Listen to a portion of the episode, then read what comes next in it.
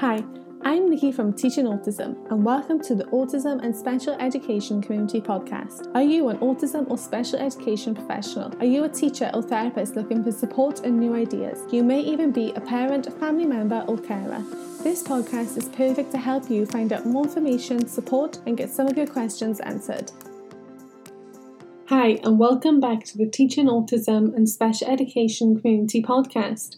Today on the podcast, I am going to be sharing 10 tips for how you can have a successful virtual IEP meeting.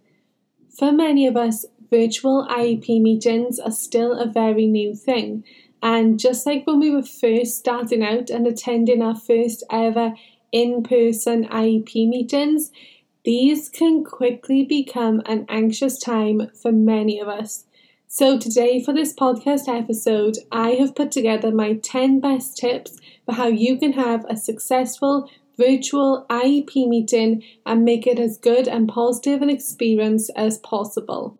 Number one, give plenty of notice to your students' families and any other attendees for the IEP meeting to make sure that the date and time fits them.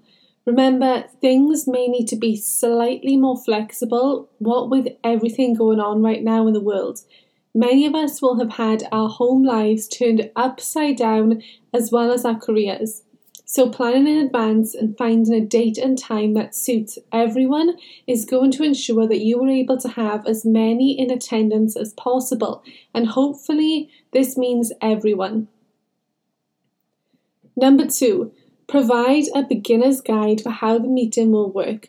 Just like this is new for you, this is also going to be new for the families and possibly any other professionals and attendees you have.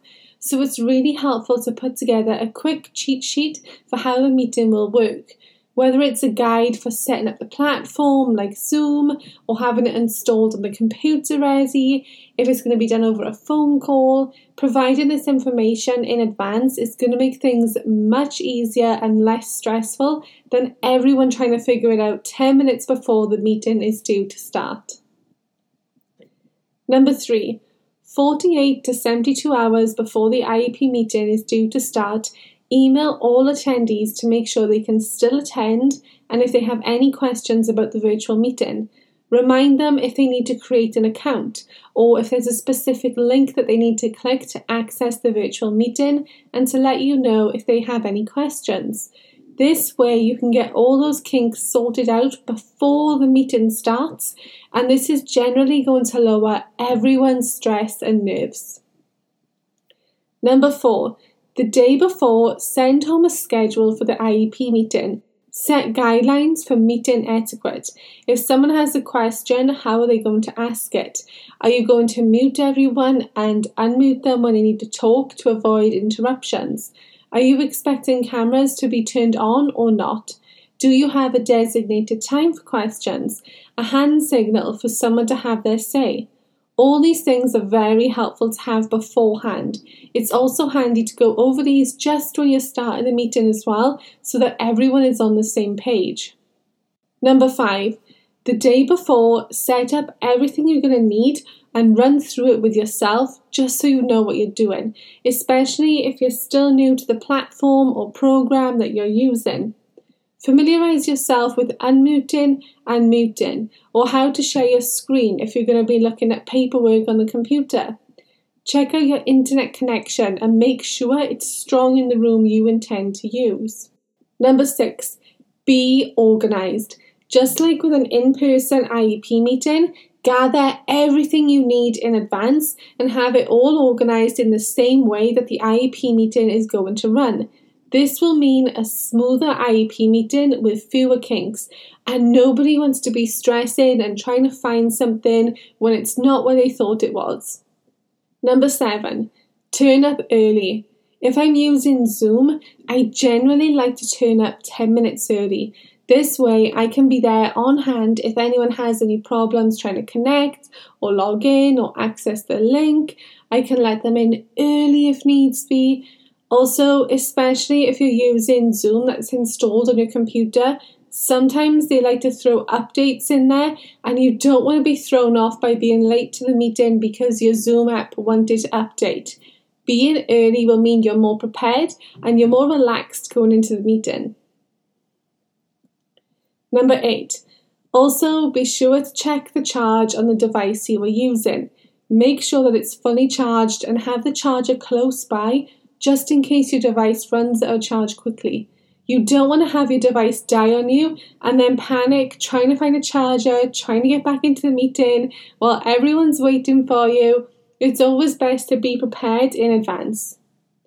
Number nine, turn off any notifications or web pages or anything on your computer that you don't want to be seen by participants, just in case you do need to share your screen. And number 10, just like with an in person IEP meeting, start with introductions. Use cameras as appropriate. Remember to allow time for others to ask their questions and to give feedback. It's so easy to want to rush through everything, but remember to take it slow. Also, give pauses to check that everyone is still with you and that they heard everything. Sometimes the internet can play up, and you want to give people the opportunity to let you know if maybe they misheard something or if something got cut off. And although I said I was only going to give 10 tips, I'm actually going to give my biggest tip as a bonus number 11, and that is to have a backup plan. Just in case things go wrong, after all, this is technology that we are relying on. Have a backup plan prepared in advance and send this out to all participants in advance too. You can also mention this backup plan at the start of the meeting, just so that everyone knows what to do or what's going to happen. If for some reason something happens, maybe you lose connection or things don't go as planned. I hope you found this podcast episode with tips for running or attending a virtual IEP meeting helpful. Don't forget to head on over to the show notes for more helpful tips and information to help with IEPs and or distance learning. You can also share your own tips there in the comment section for others to see too. Thank you for listening and I'll speak to you again soon.